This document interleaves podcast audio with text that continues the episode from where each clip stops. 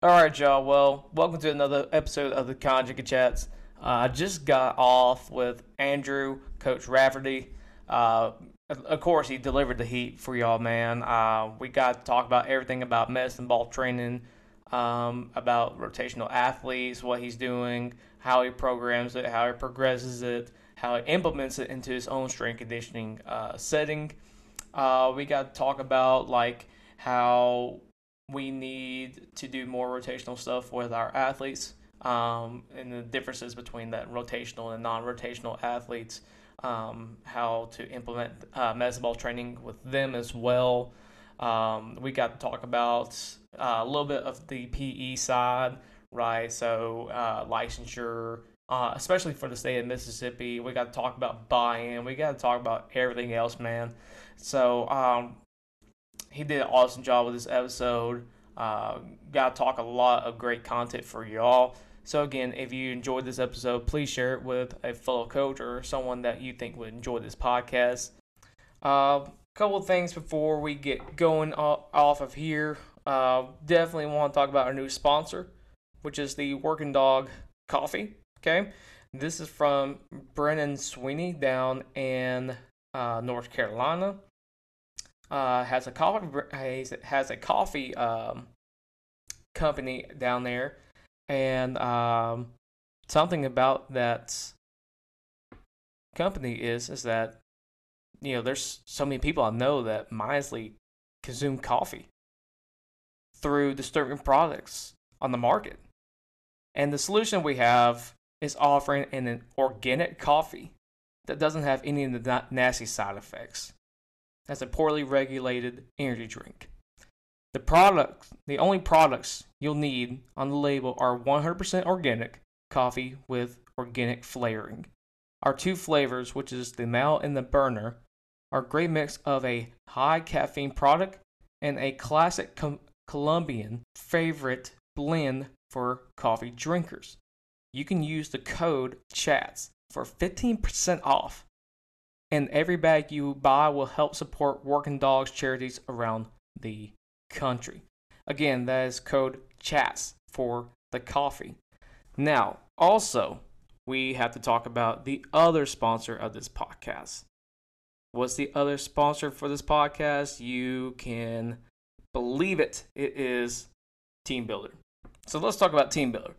Team Builder is the software for performance coaches around the world their powerhouse platform provides coaches with an elevated experience when it comes to program development, data tracking, and staying connected with athletes and clients. TeamBuildr is full of tools that coaches need, like multiple max training methods, 16 plus reports, evaluation testing, and goal setting, to name a few. Coaches also have access to consultations with TeamBuildr's in-house sports scientists to help manage and analyze data head to teambuildr.com and sign up with the promo code conjugate to receive a 30-day free trial as well as a 52 week football workout program. Enjoy this episode of the Conjugate Chats.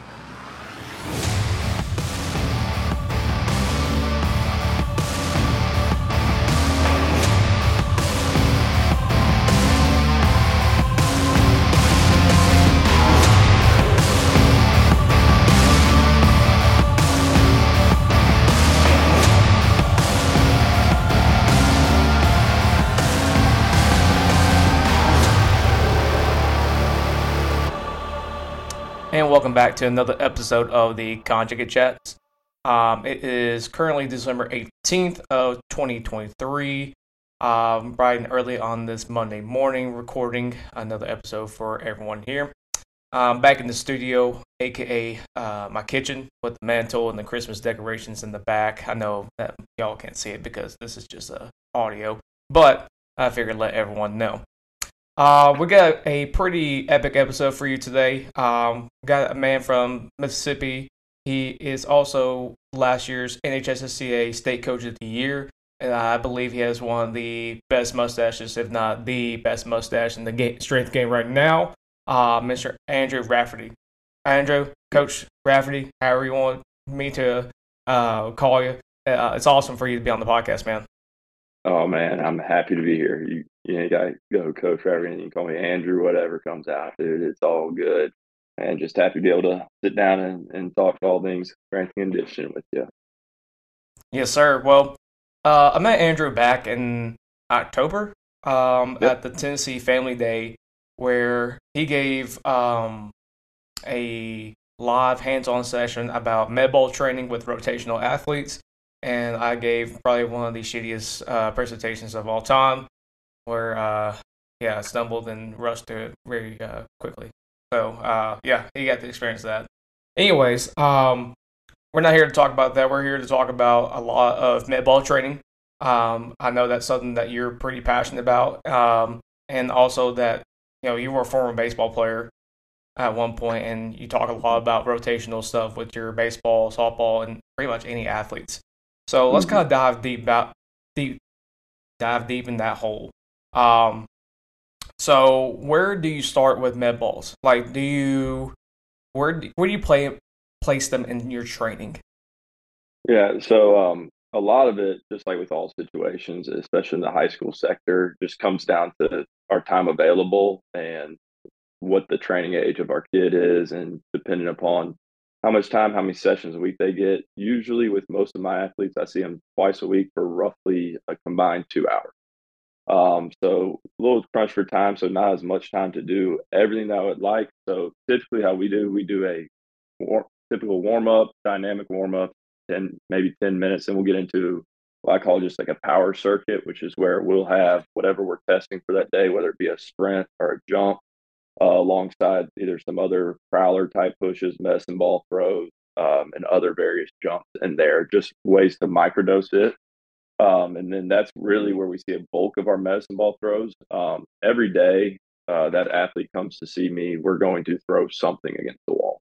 Um, I, I, I personally just love it. I think that the athlete can get a lot out of it if it's programmed correctly, and it also gives them a chance to get out some frustrations that they might have throughout the day. And it's just a, a good time for all. Um, so uh, a lot of it starts, um, I start pretty basic um, in our off season with it. Okay. When we're looking at rotational throws, um, because the main thing for me is we must be able to rotate efficiently, especially with my rotational athletes. With the my rotational athletes, I, I group those as baseball, softball, tennis, golf, anything where rotation is a primary thing of your sport. Now, all our sports, yes, we rotate and I train rotationally with all of our sports, but that is, I have a different set of things I look for when it comes to rotational versus non rotational athlete. Uh, rotational athlete, we're going to get a little bit more technical um, because their sport depends on it. Like, I'm not going to increase the chances of creating bad habits for our rotational athletes. Whereas with my non-rotational athletes, we're looking more at a stimulus, uh, kind of like max velocity sprint. Uh, we know, uh, I mean, I was very fortunate this past year to get some Titan sensors and some GPS units. I know that they're becoming more readily available for our high school coaches. Um, and just be able to break down and see like how often do athletes get to max speed? Well, it's not not that much in a game. Um, yeah, we'll see some that hit hit a new top speed in game, but usually they help around that 85, 90%.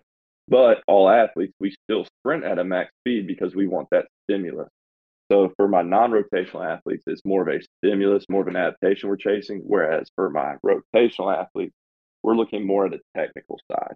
Um, so when we're doing rotational throws, um, two main ones we'll do. We'll do a shot put throw, which resembles uh, my hand placement more of a pushing mes- method, uh, almost like a shot put. And then uh, what I call a scoop toss is where our arms are a little bit longer. Um, we're rotate, we have the ball hanging down below the hip, and we're throwing the ball into the wall that way. Um, one thing I found about medicine ball throws is everyone has a different name for medicine ball throws. So while we go through this, I'll try to explain what I'm talking about when uh, we do uh, what names I have for medicine ball throws. Um, but no, we start everybody out uh, in a half kneel stance.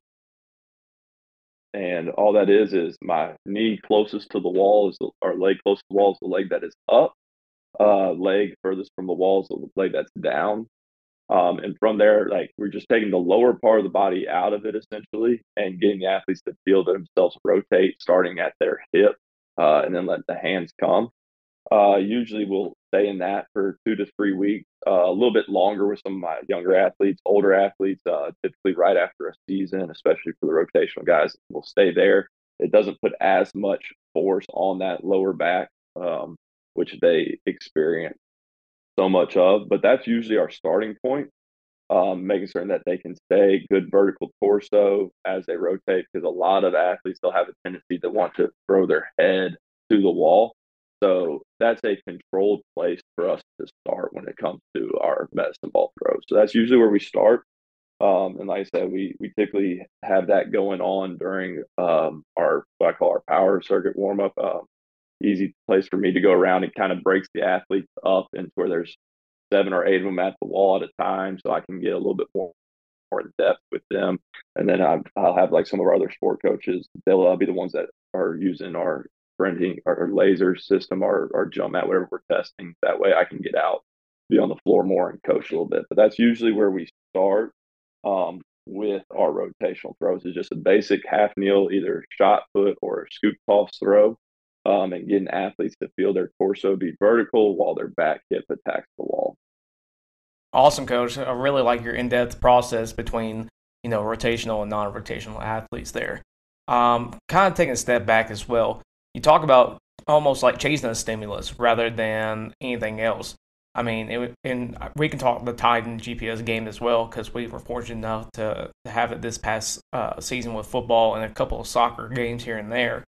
And one thing that I've noticed, and I'm sure you notice as well, is that if we're reaching max velocity in something like football, one or two things are happening. Either we're having a big breakaway run, or someone's getting hawked down or trying to get hawked down. Either big play's happening on the offense or defensive side, whether that's good or bad. Um, it almost seems like that, you know, even sprinting wise, that's for I guess more game time or game speed, if you want to call it that it's more submaximal. Same thing with strength. Like most of the time, we're not hitting you know 500 on the field. It's a lot of the submaximal strength that actually applies to our sport. So mm-hmm. uh, yeah, that that's a great job there. Um, let's talk about like reps and sets. So you, you talked about your power circuit in the beginning. So mm-hmm. what what is your rep and set range for uh, those power circuits, and how do you progress that at through the off season, through the preseason, into the end season? Yeah. So um, what we're looking at uh, typically, um, I'll take anywhere from. I want to try to keep it in a under 15 minute time window for the total circuit, just because if I spend five to 10 minutes going through our dynamic warm up, 10 to 15 in our circuit, that still gives us about 35 to 40 good minutes of actual weight training. Um, so typically we'll go from anywhere from two to three rounds of our circuit. And usually with our throws, um, I like to keep them in the three to five range, almost like our almost how I would do with the Olympic lift when we're doing sub maximal. Um, anytime with power or a speed thing, I mean, making certain we have adequate amount of rest in between, so it is a true max effort each time that's kind of where what I'm looking at. Um, I tried for a little bit. I mean, I think every all season I play around with the idea of doing some extensive uh, medicine ball throws, and every time after I finish it, I just feel like we wasted a little bit of time. Uh, I don't feel like the uh, the fruit is worth the squeeze there um, because, like, a lot of times, I mean, with high school kids, like when they start to slow it down with something like a throw, it just everything goes out the window. It's just kind of like they're playing patty cake with the ball on the wall, and we're just not getting any good work done. And you know, if I had trained everybody for five days a week, had 90 minutes a day or anything like that, like perfect scenarios, yeah, I would get a little bit more in depth with that. But based on our time constraints, that's usually where we go is sticking in that three to five rep range, anywhere from two to four total sets of it. Now, um, I used to struggle with uh, figuring out how to progress our throws um, outside of just um, the variety of it as complexity or change and throw up a little bit as far as sets and reps and with weight to use. Um, and what I found worked over the past couple years is I tried to mirror sets and reps doing with our resistance training. Like if we are currently in a loading phase, well, each week we are going to like this will be early off season. I'm going to add a couple reps, and the weight of the ball will get heavier. Um, I have some balls ranging from two to 15 pounds, increments of two until you get to 10, and then it goes up to 15.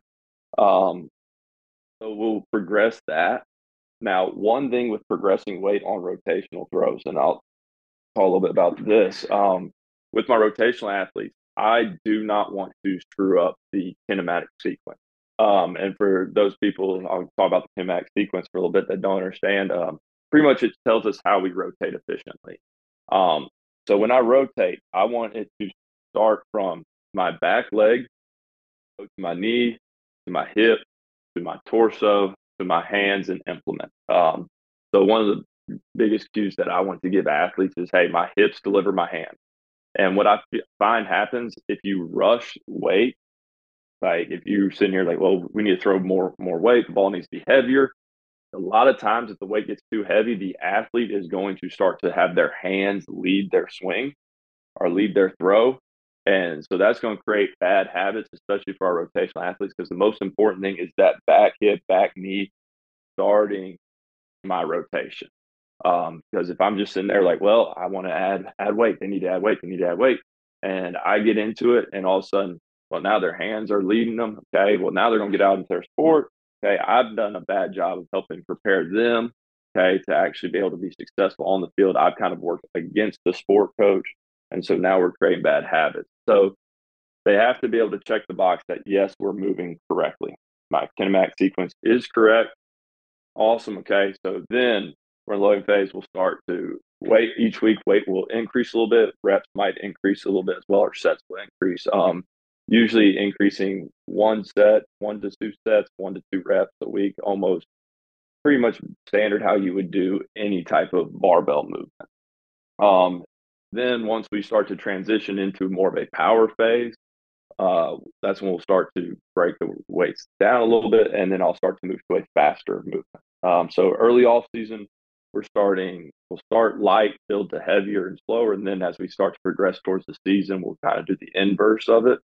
Um, also played around a little bit because um, with some of my programming for some of my more advanced athletes, we've we undulate a little bit more. And so I've kind of tried to pair our medicine ball throws to where we're at that undulation. And that usually worked. That had some great success with that too. Um, but you, that's what I found helped me out the best was I wanted to try to make my throws kind of similar to what we're doing with the barbell that day.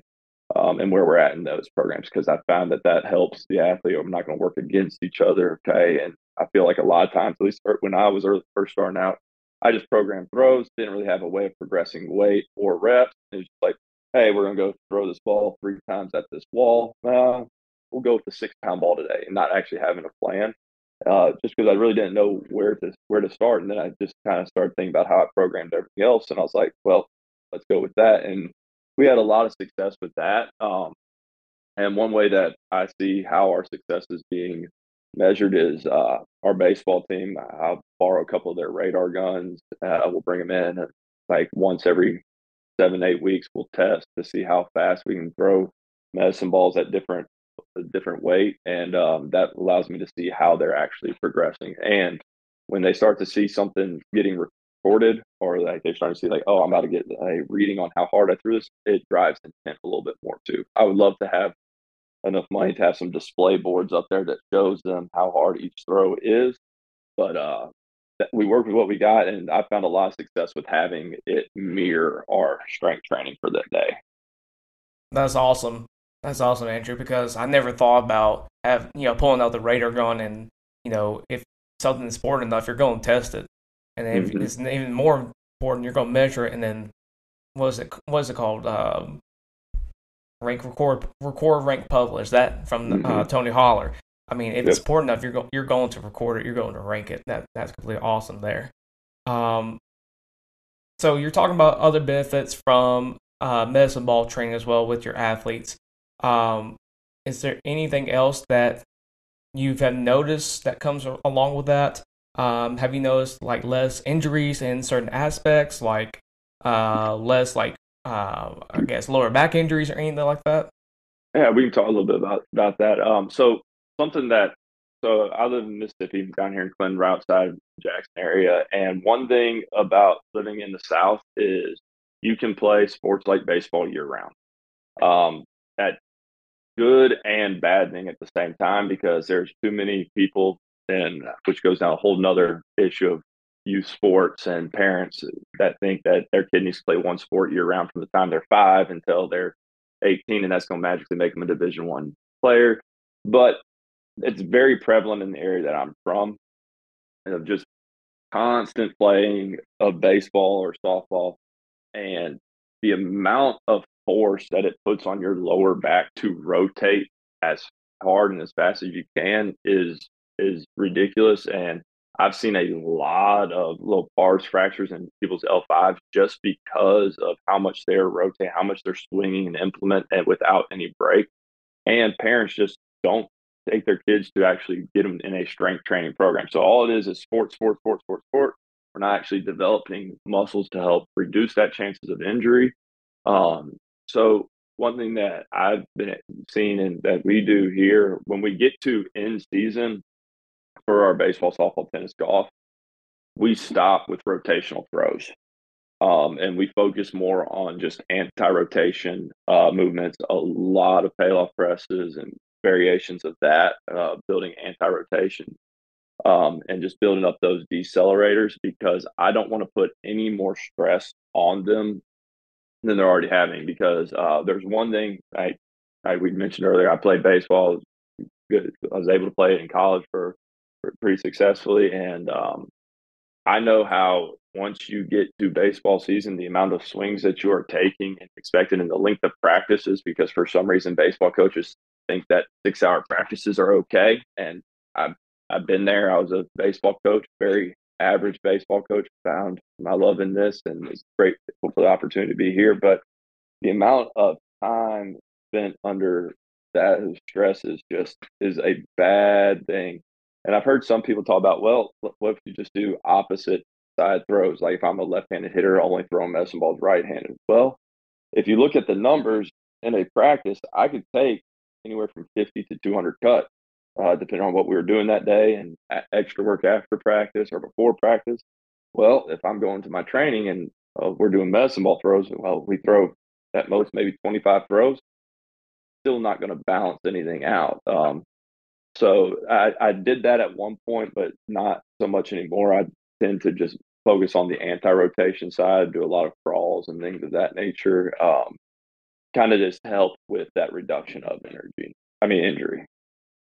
Yeah, I mean that's smart training also as well because you understand what the demands of these athletes are going through at particular times throughout the year. And I know because travel ball is huge in the South, like you said. And I had probably four or five football players who are doing travel ball on the weekends, but they're also, you know, colliding to each other every Friday night. And that is insane within itself because you're like, you're putting your body through hell. And yeah. at some point, whether that's week one or, you know, week 10, week 11 into, into the playoffs, it's going to give out. And then for a couple of those kids, yeah, you know, we had some lower back injuries. We had, uh, you know, ankles here and there. We had shoulders here and there. I mean, like, if you are just sitting there going balls to the wall from Friday, Saturday to Sunday, and then coming back Monday, colliding each other through Monday through Thursday, then doing it all over again. At some point, your body's gonna give out. Oh yeah, and that's a that's a big big thing right now uh, with our soccer programs. So Mississippi, we play soccer during the winter. Um, we're one of I think we do it. Louisiana, Florida, Texas, California. Not certain what other states do it, um, but we I'm very blessed that our soccer programs here, I get to work with some phenomenal athletes. But also around this time, uh, there's a few big club tournaments that happen to get teams qualified, club teams qualified for nationals. So we'll have like uh, last week we're in our district play. Um, they play Thursday night or then all of a sudden, our Friday night, they turn around and a couple of our girls have to go off to Orlando to play in this qualifying tournament, and then on Monday we turn around and have another district game after playing playing three games that weekend. So they play five soccer games in a three day stretch, and it's like, man, and I've got girls that now like when we come to training, like we got so many nicks and bruises that was just like, all right, we got some groins, we got some knees, some ankles, so we got to spend a little bit more time helping them recover from that. But also our our soccer coaches here, they do a great job of they know when those tournaments are happening or when those big qualifier things are, so they'll make certain not to schedule a one of our varsity games or a big meaningful varsity game for those dates or the date immediately following because he understands that hey these kids are going to be there because we work with some our, we have some really good soccer athletes that have some great opportunities after high school, and that's one way where they get noticed. So it's just it's a big managing thing of of time and trying to make certain that their bodies are ready to compete at the highest level. Awesome job, coach. Also, let's talk about, um, especially with rotating the spine and mm-hmm. it not being compressed all the time from weightlifting. What are the advantages to that? Okay, so awesome. So uh, a lot of people, I feel like most people that listen, they all understand the SAID principle. Um, and our body adapts to the demands we put on. So if all we do is weight room movements that go in the sagittal plane, so up and down, okay, bar on our back, our spine is going to be in a state of compression, just like you said. So it's going to adapt to that. Okay. Like powerlifters, they want their spine to be a nice, rigid, almost like a, a rod pole, okay, because they're going to be putting 600, 700, 800 plus pounds on their back athletes, we don't want our spine to become rigid because then that's going to affect our way to bend and to move around people. Um, so if I live in a state of compression, that's what my body is going to adapt to. So I'm not saying that we don't squat because of course we squat, uh, or we don't put bars on our back. We put bars on our back, but that can't be the only thing we do in training. Uh, we have to find ways to get outside of the sagittal plane. Uh, easy way, okay, especially for high schools because we don't have all these a lot of high schools don't have all these fancy equipment, okay? Keiser machines and all these other things that you see that any baseball coach who looks at Eric Cressey and sees all of his great, wonderful toys, like they're awesome. I would love to have them, but we don't. But everybody can get medicine balls, okay? You can get medicine balls for relatively cheap. Um, and that's just an easy way to rotate the spine, okay? Um, and going into that is just finding ways to get your bo- your body to move laterally and rotationally. Um, it doesn't take much. Uh, like I said, like we spend maybe 10, 15 minutes a day doing it. Um, it's helped our athletes stay healthy. Um, it helps us move better. Um, it, it just allows us to actually adapt to what we'll see in sport. Uh, I've got to be able to move. I've got to be able to rotate. I've got to be able to bend and get around people. I mean, that's why we've started to see a lot more coaches, and like myself included, we don't just do straight linear speed work. Like, yes, we still will chase the stimulus, but we're going to do curved runs. We're going to do chases where there's implements where you have to change direction because that's what we see in sport. Um, it's not just so much us just dragging our knuckles and us going into the weight room, seeing how much we can squat, clean, and bench, and then getting out of there no, we need to move side to side. We've got to rotate. Um, that's that's one of the, the, many benefits of throwing medicine balls. Other things, um, other big implements that we've gotten recently that I've really enjoyed. Um, what's that strap? Uh, they're fantastic. Just an easier way uh, for me to be able to load our athletes rotationally and get them to feel correct rotational patterns, uh, especially for some of my uh, some of our rotational guys. Um, a big issue um, that we see, okay, that my our sport coaches talk to me about, especially with our um, with our baseball players, uh, is getting their lead leg block. Uh, all that means is as I'm swinging, my front leg, or as I'm throwing, my front leg needs to lock out as my back hip is rotating through my front hip to help create torque so I can rotate a little bit more powerfully and efficiently. Um, and so me finding ways and me understanding the game a little bit because I was just been around it so much, it allows for me to help put our athletes in those positions and those straps do a great job of being able for me to first off load them and get some actual some rotational work in while also having something to carry over to their sport. Um, so that's something that I found a, a huge benefit in.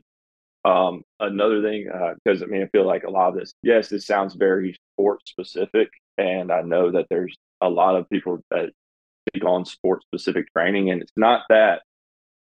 Like I'm trying to meet the demands of the game. Um, I'm not going to get there and put like get a baseball bat and put strap 10 pound plates on it and have them swing. But when we throw something rotationally, I I need it to look like it. And um, I have different ways that I would say it, but one of the biggest things for me is talking to like our baseball coach or our softball coach. Hey, how do you teach your athletes? What do you say? What's your cue that you give them to get their back hip or their back knee to drive forward? And like our baseball coach, they they say a bunch of uh, they backside L. So essentially, they want their back leg to resemble an L, which it has their shows their knee going into their front calf their back hip going through their front hip, and their their term is hey backside L. So I now know whenever we're doing rotational throws, and I see a kid that's not getting their back hips through the wall, as I can go up to them like, hey man, we need to get into that backside L, and then that clicks for them because they hear that every day from their four baseball coaches. It would be dumb of me to have my own verbiage to try to say to them because then it just starts getting their mind rolling. And they're like what's he saying? What does he mean? What does he mean? And so that's a big thing for me is actually and that's that comes off with all things. If we're talking change of direction with our soccer kids i want to use the same terms that my soccer coaches are using to give it to them so that they all understand we're all unified so that the kids can learn because if they they already hear so many voices they got their coach sport coach they got my voice they got everything that's on instagram and twitter and all these other coaches that they have in their lives and we can't be unified and it's just going to be more harm than good exactly and also having a good relationship with your coaches so you can understand their verbiage and their terminology um, mm-hmm. is, is huge because i mean if you're on two different pages man it, it's uh, your athletes are suffering at that point just because mm-hmm. like you said you know they're getting the voice from you know social media this fitness uh, I quote trainer and loosely um, are telling them that you know slow feed don't eat and all this other crap and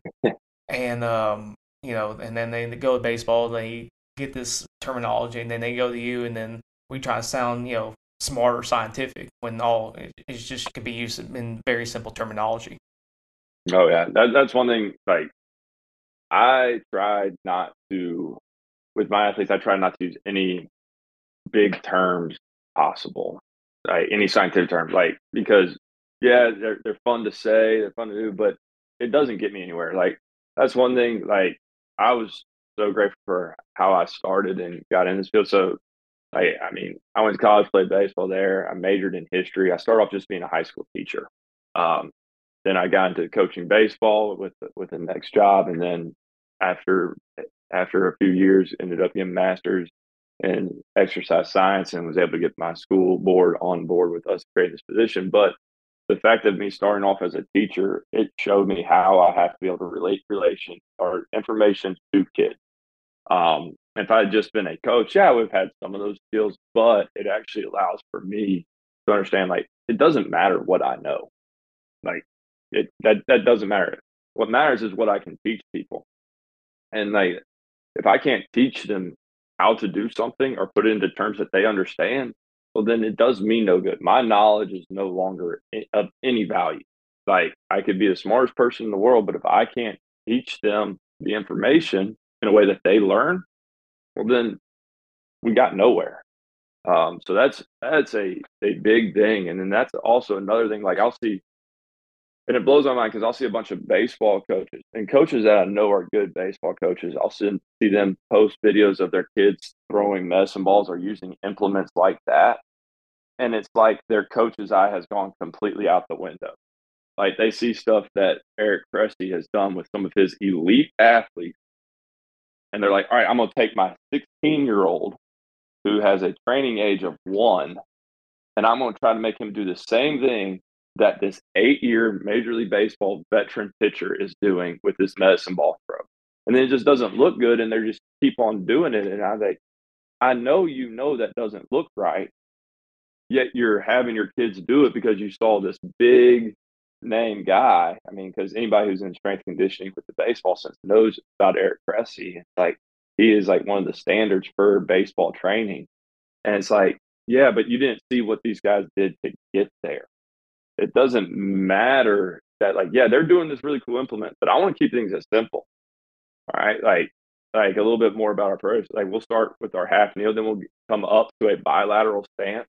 Um, and once they do good in just their bilateral, what I call for our rotational guys, our baseball, soccer, or I mean not soccer, baseball, softball, and tennis guys, um, post stride stance. Once they get a feeling of that, then we'll move into like an athletic core component where we might be doing a step back throw or a shuffle to throw where they're actually feeling themselves push from that back toe and have that energy transfer up their body. But I'm not going to get too crazy with them too early on because they're not ready for it. Yeah, it looks cool. And like, yeah, it might get some likes on Twitter or it might get you some followers on Instagram. And people might think that you're great because you're doing this cool implement that this professional does with high level athletes, but you're not helping the kid. You're doing a disservice to the kid. And so that's what I see a lot of. I agree there as well. So, talking about being the teacher and delivering information to kids is a skill set that I think a lot of high school strength coaches need because you need to be able to deliver information, deliver deliver your instruction to how they understand it. And it does. It's not just delivering a whiteboard instruction and then yelling. I mean, some kids can pick it up, most cannot.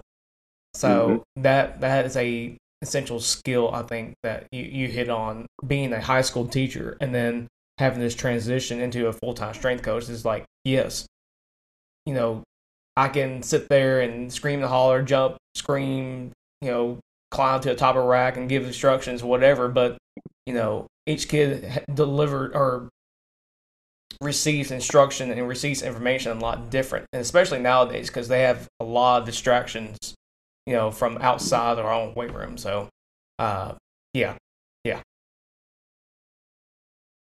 Uh, let's talk about. I had something in mind for you. Oh yeah, transitioning from. Uh, uh so did you teach history first? Yeah, so I start off. Uh, we can say teach a little loosely uh, because what it was, what the first school I was in, that inner city Jackson school, and that was just a whole different list of things. But then, uh, so I was there for two years, and I came to Clinton, where I'm at now, um, six years ago. Uh, and when I first came here, I was a history teacher, assistant baseball coach.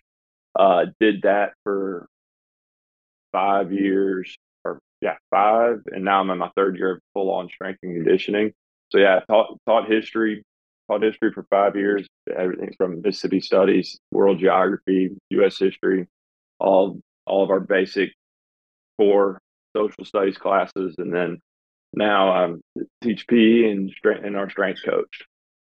So, what did the transition look like for you? I mean, did you have to go to the uh, district to give a proposal? Yeah, so, I mean, what, what yeah. Okay, so uh, um, so what what it was was um, coaching baseball.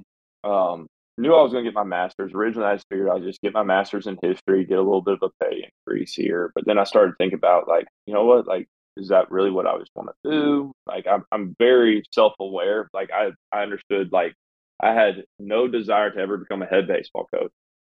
Loved baseball, loved being around the game. I mean, been around it since I was real young.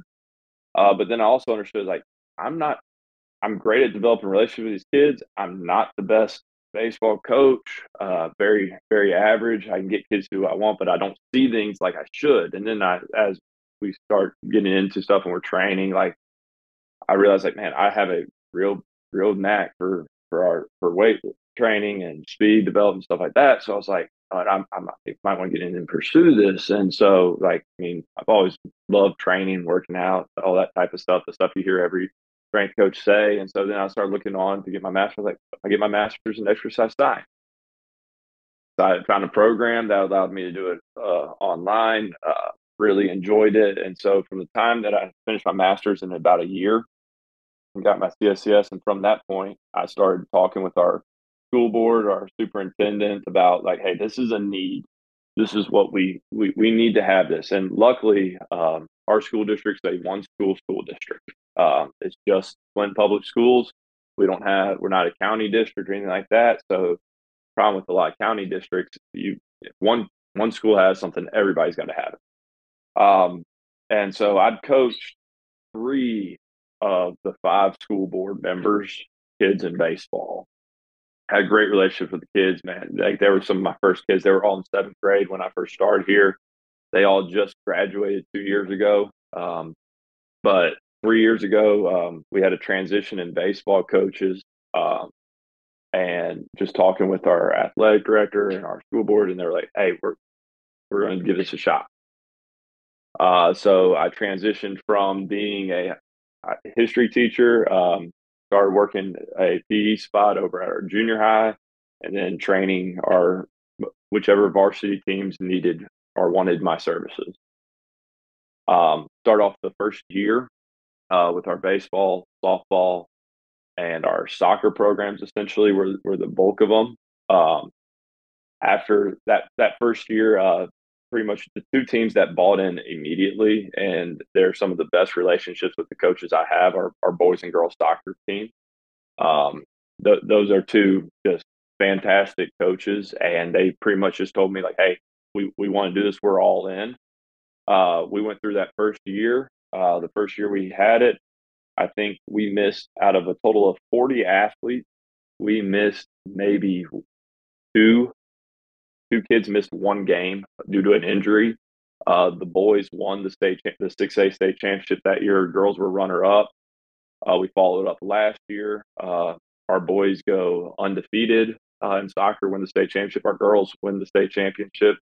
And then uh, right now, I mean, just a testament to the kids that we have and those coaches and their buy-in with me and just how awesome of athletes they are. Boys are currently ranked for schools that play winter soccer. They're ranked number one in the nation, and our girls are in the top 10. Neither one have lost this year.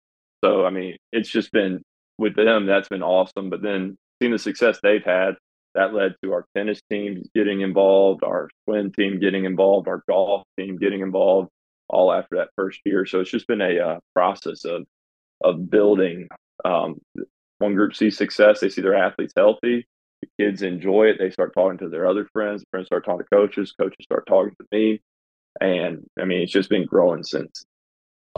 That's an interesting kind of path to, you know, working with your teams at uh, Clinton. Is and I kind of have a similar is route as well because I'm a biology teacher right now and mm-hmm. doing basically strength stuff either after school or during my planning period. Um, right now, I'm working with softball, volleyball, cheer, football. It's the, the major bulk of it. Mm-hmm. Um, but I kind of see the similarities just because, like, well, we started out with a few teams here and there, and you know, we're seeing how that works out with those teams. And I think that's where kind of our admins at the same point as well. It's like we're going to see how this goes and then go from there, basically um, because what I don't know if you know this or not, but West Tennessee is pretty behind on strength conditioning. So, um, you know, to have something like this is pretty remarkable, especially when we have teams in like East Tennessee, like Alcoa, winning 22, 23 state championships, and they have strength. Yeah, that, that's that's pretty much very similar to Mississippi, and it's crazy. Like like we look at Alabama, and Alabama has so many um, private and public schools, like they they put a priority in that. Then Texas, which isn't far away, put a priority on it. Uh, Mississippi, I mean, public schools that have strength coaches, I think I can, I think I know of three. Um, private schools, they're a little bit more. Um, but it's funny, like a few of our uh, few of our girls soccer players, their fathers are actually principals at other schools that we play against. And like I was talking to one uh, Friday night, and he was like, my parents came up to me after after our soccer game the other night, and they were telling me like, why don't we have this? Like, like those girls clearly look like they are more physical, they're stronger, they they don't get knocked down, and like that's playing a role. Like, why don't we have this at our school? And so that led to me having conversations with that administrator and having conversations with more people. Like, I mean, success starts to leak blues, and it's just the biggest issue with with public schools, especially Mississippi, I mean, the funding's not the best uh, by any means. That I, and when you have so many county schools, and the fact that if you have it for one school, you kind of have to have it for for multiple because there's there's a lot of big schools in the Jackson metro area that could have it. But the problem is they're all in county school districts where you might have what's a 7A high school that really needs it, but then there's three other 3A high schools in that same school district. Like, I mean, yes, they need it too, but like that 7A could easily afford it. It's just because of all the things about trying to make certain everyone in the county has the same and finding the funds for that, it just kind of holds everybody back a little bit. True, and I work at a county school, and there's only two schools, high schools, in our county, and I, I think it's that point as well. It's like, well, if we have a distinct position here, then we have to bring it over there as well. Yeah. Um, so how did you pitch it as a PE position? I'm I'm kind of curious about that. I I actually didn't pitch pitch it at, at all. It was just kind of what what happened. Um, I mean, I was just pretty much I presented it as a need, like, hey, we need this is something we need, and then like I presented it as a way, essentially, of it being where it was like an advanced P where I'd have athletes throughout the day. Um, and essentially, that was they were kind of like, well, we're not certain if we can do that just yet. Which I was like, that, that's okay, but like this is a need we we have. Like we are we have, we are a school district that that we we should have it with the the amount of focus and the kids that we have. Like our kids deserve this. And so I think just in the conversation of that, they needed a, another teaching spot essentially for another sport coach. And I was that teaching spot. So they had us they had another position for a PE teacher at our junior high. They're like, hey, can you get your PE certification? I was like, or my PE uh, teaching license? I was like, yeah, I can do that real quick because I mean I had enough credits because my exercise science master's kind of was able to transfer over to that. And I was like, let me log on real quick, add that over. Add. They're like, all right, cool. So next year you'll go over to our junior high and you'll be teaching PE over there. And so right now that's a conversation that I'm working on having with our superintendent, assistant superintendent about us creating it where it's an advanced PE class at our high schools where we'll have athletes throughout the day come and train um, hopefully that will be able to happen. But I mean, that I have a lot of support. I'm very, very grateful for the amount of support from my bosses that I have. Um, they see the value in what we're doing. Um, they see the success that our teams are having, and um, so that that that's led to me to be able to have these types of conversations. Um, and that just kind of goes in. I feel like a lot of people when they first get into a spot, like they try to like get everything now. Like, like, well, we need this, we need this, but like, what what value do you bring? And it's like, what value outside of a weight room? And so, like, I'm always trying to look for ways to bring value, uh, whether that always having a positive attitude. Like, I'm a very positive person. Like, one of the responsibilities for our PE department at our junior highs, we have car rider duty. Well, I'm not just going to go stand out on car ride duty. I bring our speaker from the weight room up to car ride duty. We start playing music. We have fun as the kids get to school. Like I'm going to try to be a positive impact from the beginning. Um, one thing that all my kids know of the sports that I coach is that when it gets to playoffs, if it's potentially going to be your last game, I'm going to be there. I might not be able to be at all of our regular season games, but I'm going to be at those. Um, and so last year, um, our first game for our soccer teams was up in Tupelo, Mississippi, which is about which is very north Mississippi. It's about three and a half hour drive from Clinton. And so our girls team's like, Coach, will you drive the bus? Sure. So I drive the bus up there, we win. And then from that moment on, every before every playoff game, Coach, you driving the bus? I was like, I don't know. He's like, Well, we we won when you drove the bus. Like, all right.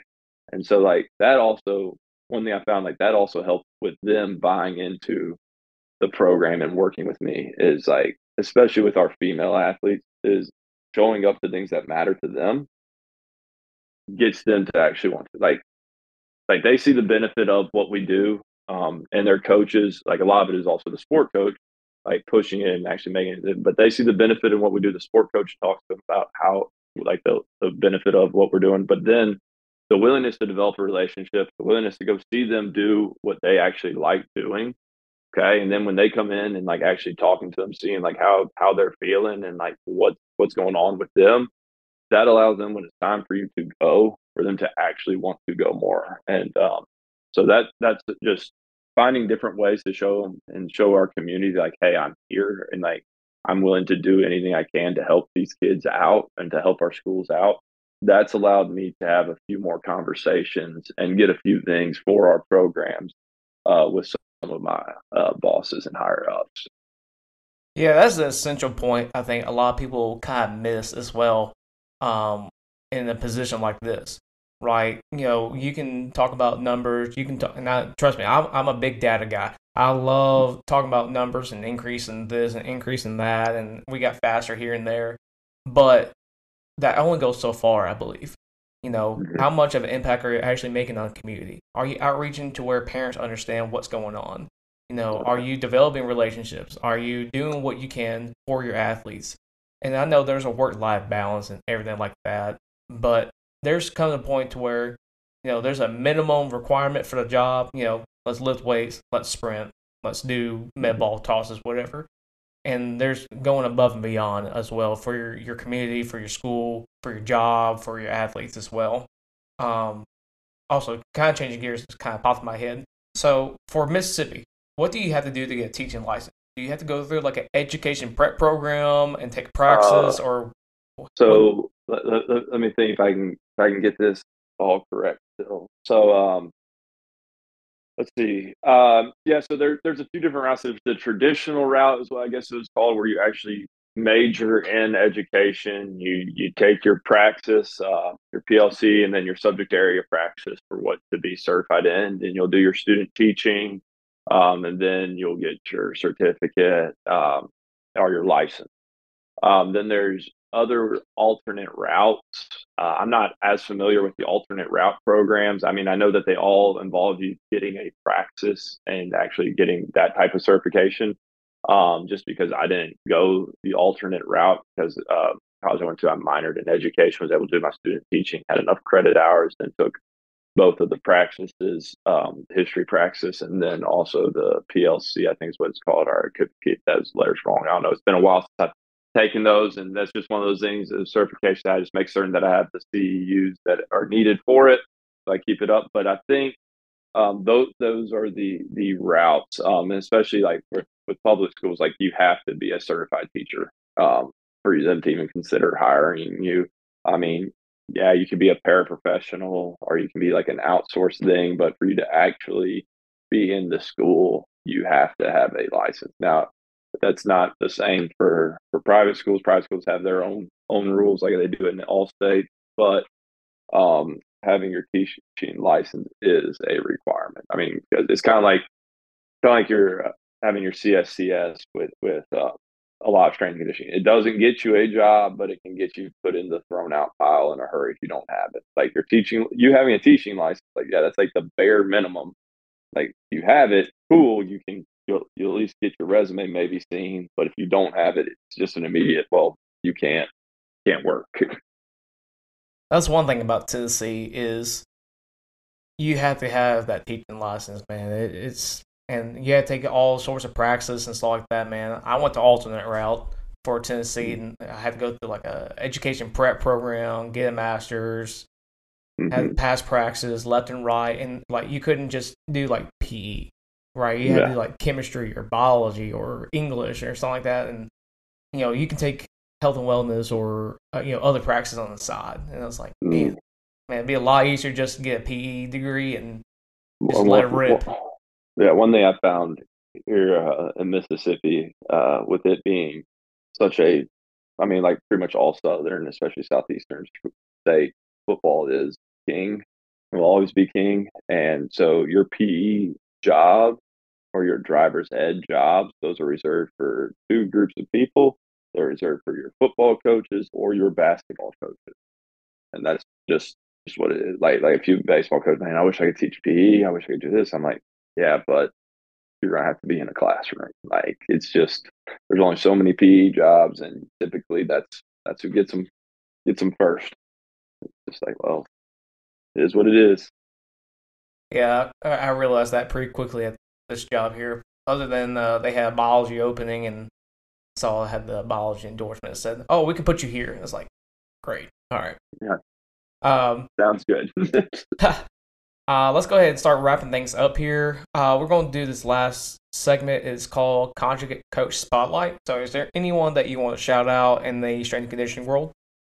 Yeah, so uh, for the uh, strength and conditioning world, um, Miss, our Mississippi State Director George Adams, he's over at MRA, um, does a wonderful job. And uh, a couple other coaches that I've gotten to know recently that that are doing it. You got uh, Blaine Donahoe over at Goodpasture. I know he's been been on. Um, a guy who's going to come on a little bit later, Tyler Franklin, who, who might ha- have me beat for the uh, best mustache uh, award. Um, then uh, Cade McGee over in Alabama does fantastic. Then uh, another coach, he's not necessarily a strength coach, um, but guy who I think a lot of people need to, to be, who just provides a lot of value. Um, his name's Chase Stewart. Uh, he's a pitching coach at a junior college here in Mississippi who just absolutely kills it and um, the things that he can get his athletes to and just his willingness to learn and have a growth mindset is just awesome. Awesome, coach. And I know a lot a lot of those guys are um, you know, they're state directors. They're going to be state coaches of the year, possibly even regional coaches of the year from the NHSSCA. So, um, you know, you're you're listening out great company there, man. yeah, yeah. There, there, there, there's a lot, a lot of good dudes around, and that's that's one of the the great things about um, this part of the profession with the high school coaches is, man, everybody's everybody wants to help everybody. I mean, it's not like some when you get higher up into some colleges and stuff where people are just all about logos and stuff like that. I mean, shoot, none of us really know what anybody's logo means around here. And so it's just a bunch of good dudes trying to help everybody else, trying to help their kids. Exactly, man.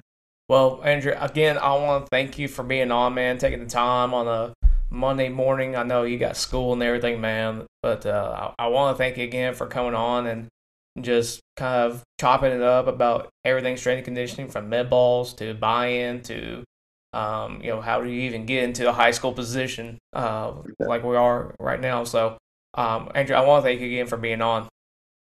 Yeah dude, i appreciate it. Really enjoyed our time together dude.